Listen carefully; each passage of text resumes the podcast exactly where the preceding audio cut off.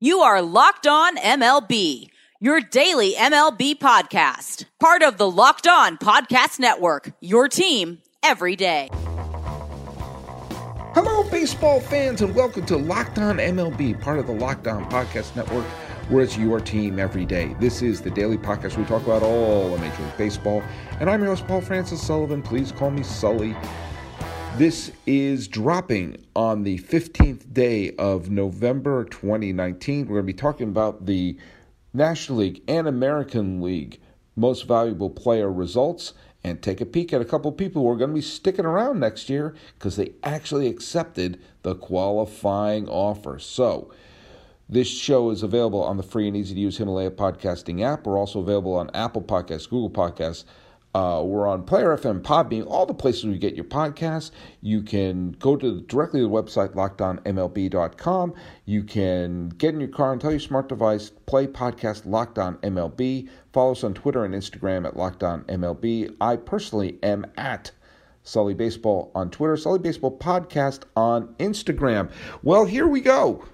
Here we go. We take a look at the players who won the most valuable player and it was well, you know, it was some razor thin candidates here.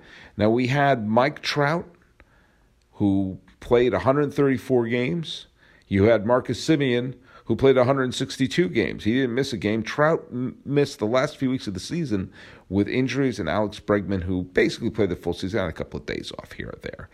Now, of the three leading American League candidates, Trout led them with 45 home runs. If you like RBIs, Bregman had more RBI with 112.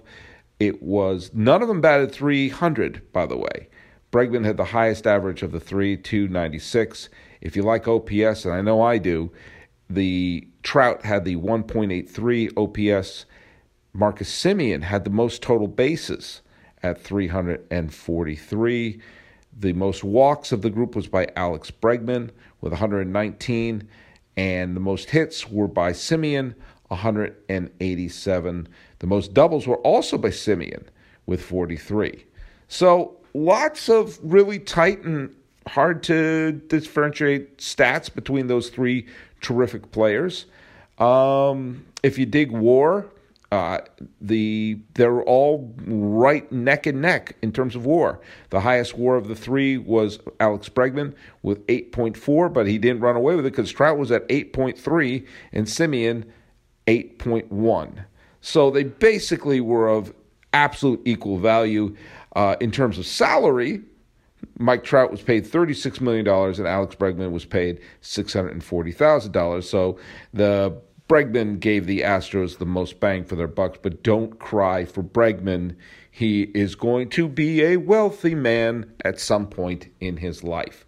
So I thought the uh, MVP was going to go to Bregman because, well, I think because Trout was injured the last few weeks of the season, and I also because some people will point to the war and say, do you know what? They're just about equal at war.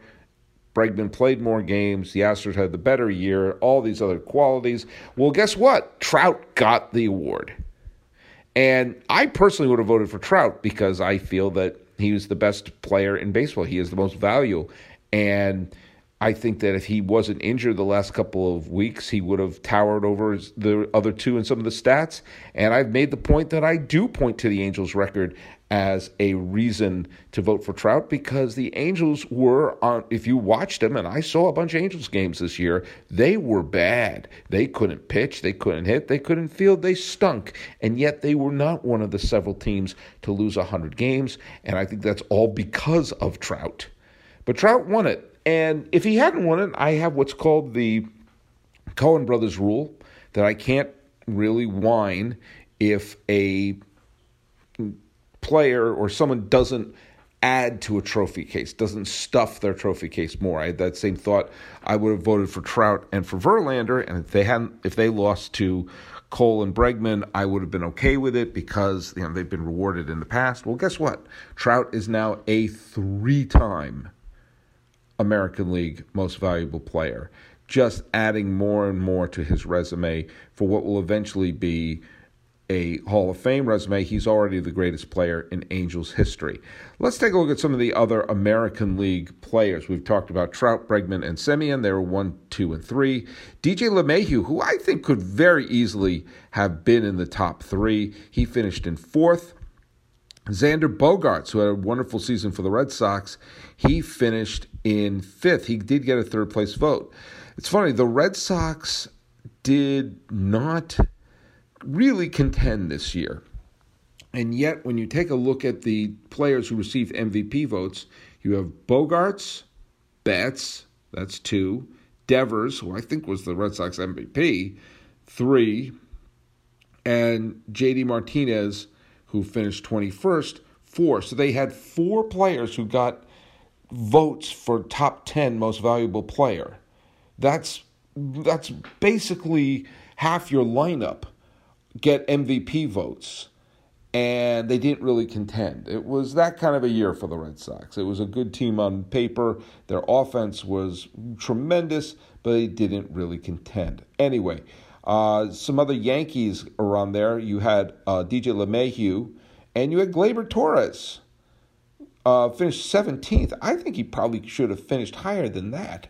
Uh, some of the other players who got MVP votes, rounding out the top 10 with Matt Chapman of the A's, George Springer of the Astros, I mentioned Mookie Betts, Nelson Cruz of the Twins, and Gerrit Cole. I find it very interesting that Gerrit Cole finished higher than Verlander in the AL MVP votes, but Verlander finished higher in the Cy Young vote. You have Devers, Jorge Polanco of the Twins. There's a bunch of twins on here as well. Austin Meadows of the Rays. Francisco Lindor, whose birthday was on the 14th, and he very well may have played his final game in Cleveland. Uh, you have Carlos Santana. That was a nice pickup, bringing him back. He's at 16. I mentioned Gleyber Torres, another twin as Eddie Rosario. Jose Abreu, I'll get back to him in a second. Another twin, Max Kepler. JD Martinez, Juan Moncada, Charlie Morton, Matt Olson of the A's, and Jorge Soler of the KC Royals. Hey, notice a Moncada is on there. And that means that he is starting to come to fruition the Chris Sale trade, which in the short term certainly helped the Red Sox. They got an ace for a World Series winner and a guy to stand on the mound when they won it all. But Moncada was the big piece of that, and he got his first taste of MVP votes. He finished 21st, but do you know what? That's a nice building block for the Chicago White Sox. And so there you have your American League MVP slate terms of the National League, I really thought it was going to go to Christian Yelich, and I probably would have voted for Christian Yelich. Uh, Cody Bellinger had a tremendous season. He won the MVP. Uh, and, and you take a look at his stats, and he was he put up big numbers. You know, he had an OPS of 1.35. He slugged for this entire season 629. Hit more home runs than the top three candidates with 47, and you know, finished with a 305 batting average. Uh, but Christian Yelich had the, you know, had the higher slugging, 671. He had 44 home runs and he missed the final 20 games of the season. And Bellinger, I really thought was going to, uh, let's just be kind and say, suffer from the fact that, yeah, the first half of the season he batted 336 and his OPS was 1.124. In the second half of the season, he batted 263 and he had a fine OPS of 917, but it was a big drop off. He batted 235 in August.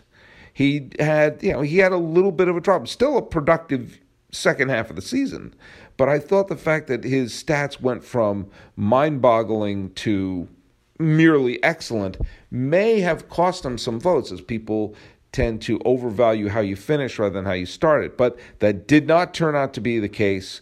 And here we go. Bellinger wins the National League Most Valuable Player two years after winning Rookie of the Year. That's quite a way to start your career. Thank you very much. Uh, Rendon topped off the top three, and he actually got one first place vote.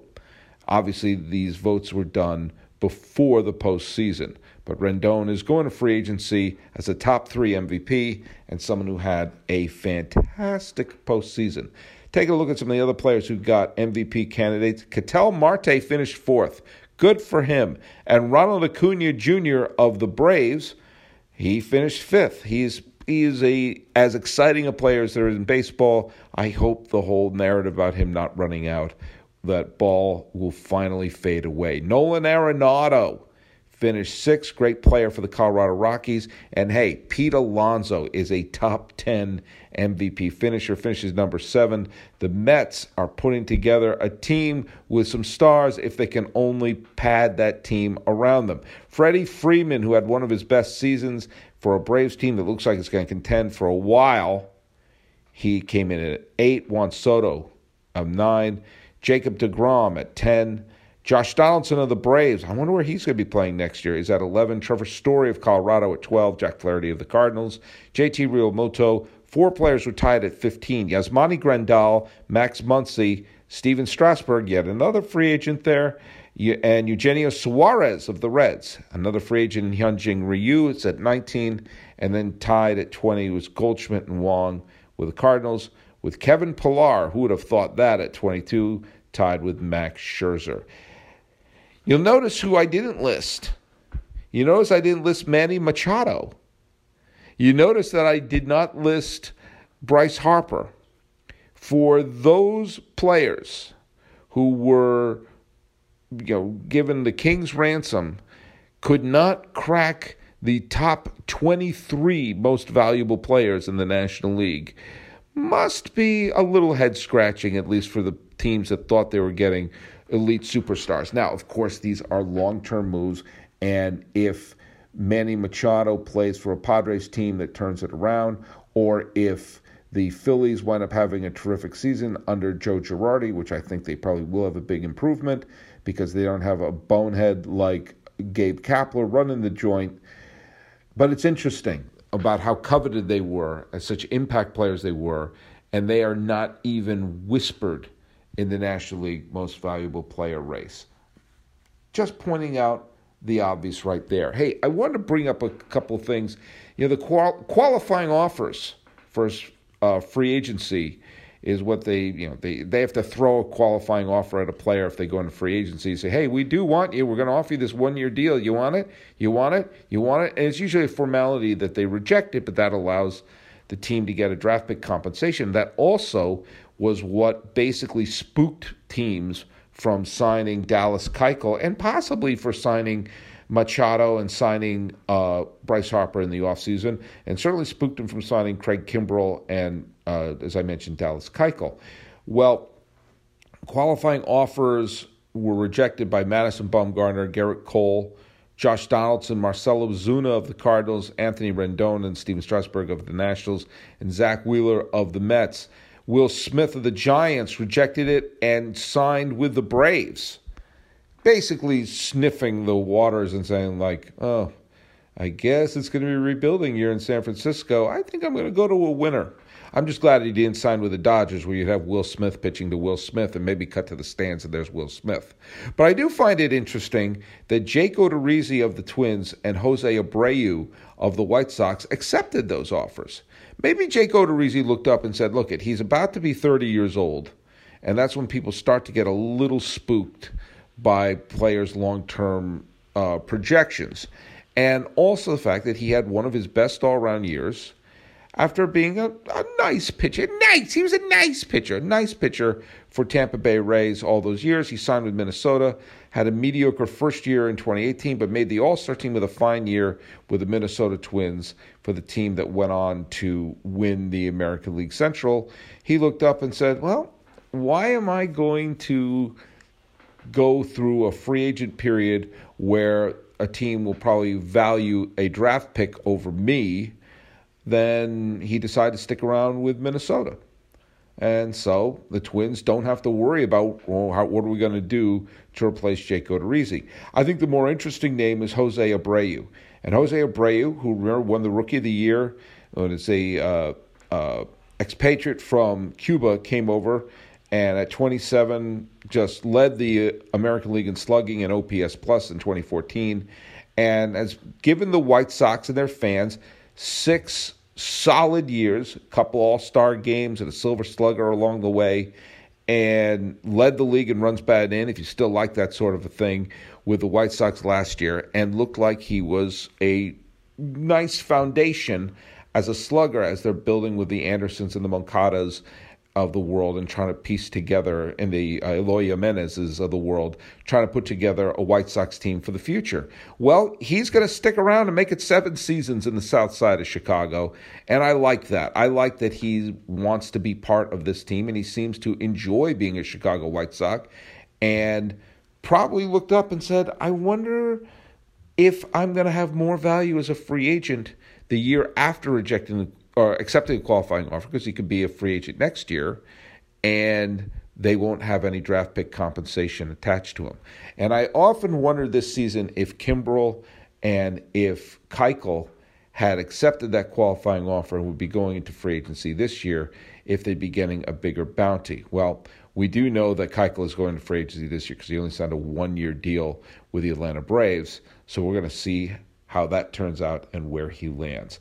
But Jose Abreu gets a little bit of MVP consideration and gets where did he finish again? Jose Abreu was uh, 19th in the American League MVP vote, and he's going to remain teammates with Yoan Moncada, who finished 21st in the MVP votes, and maybe it'll be interesting in Chicago.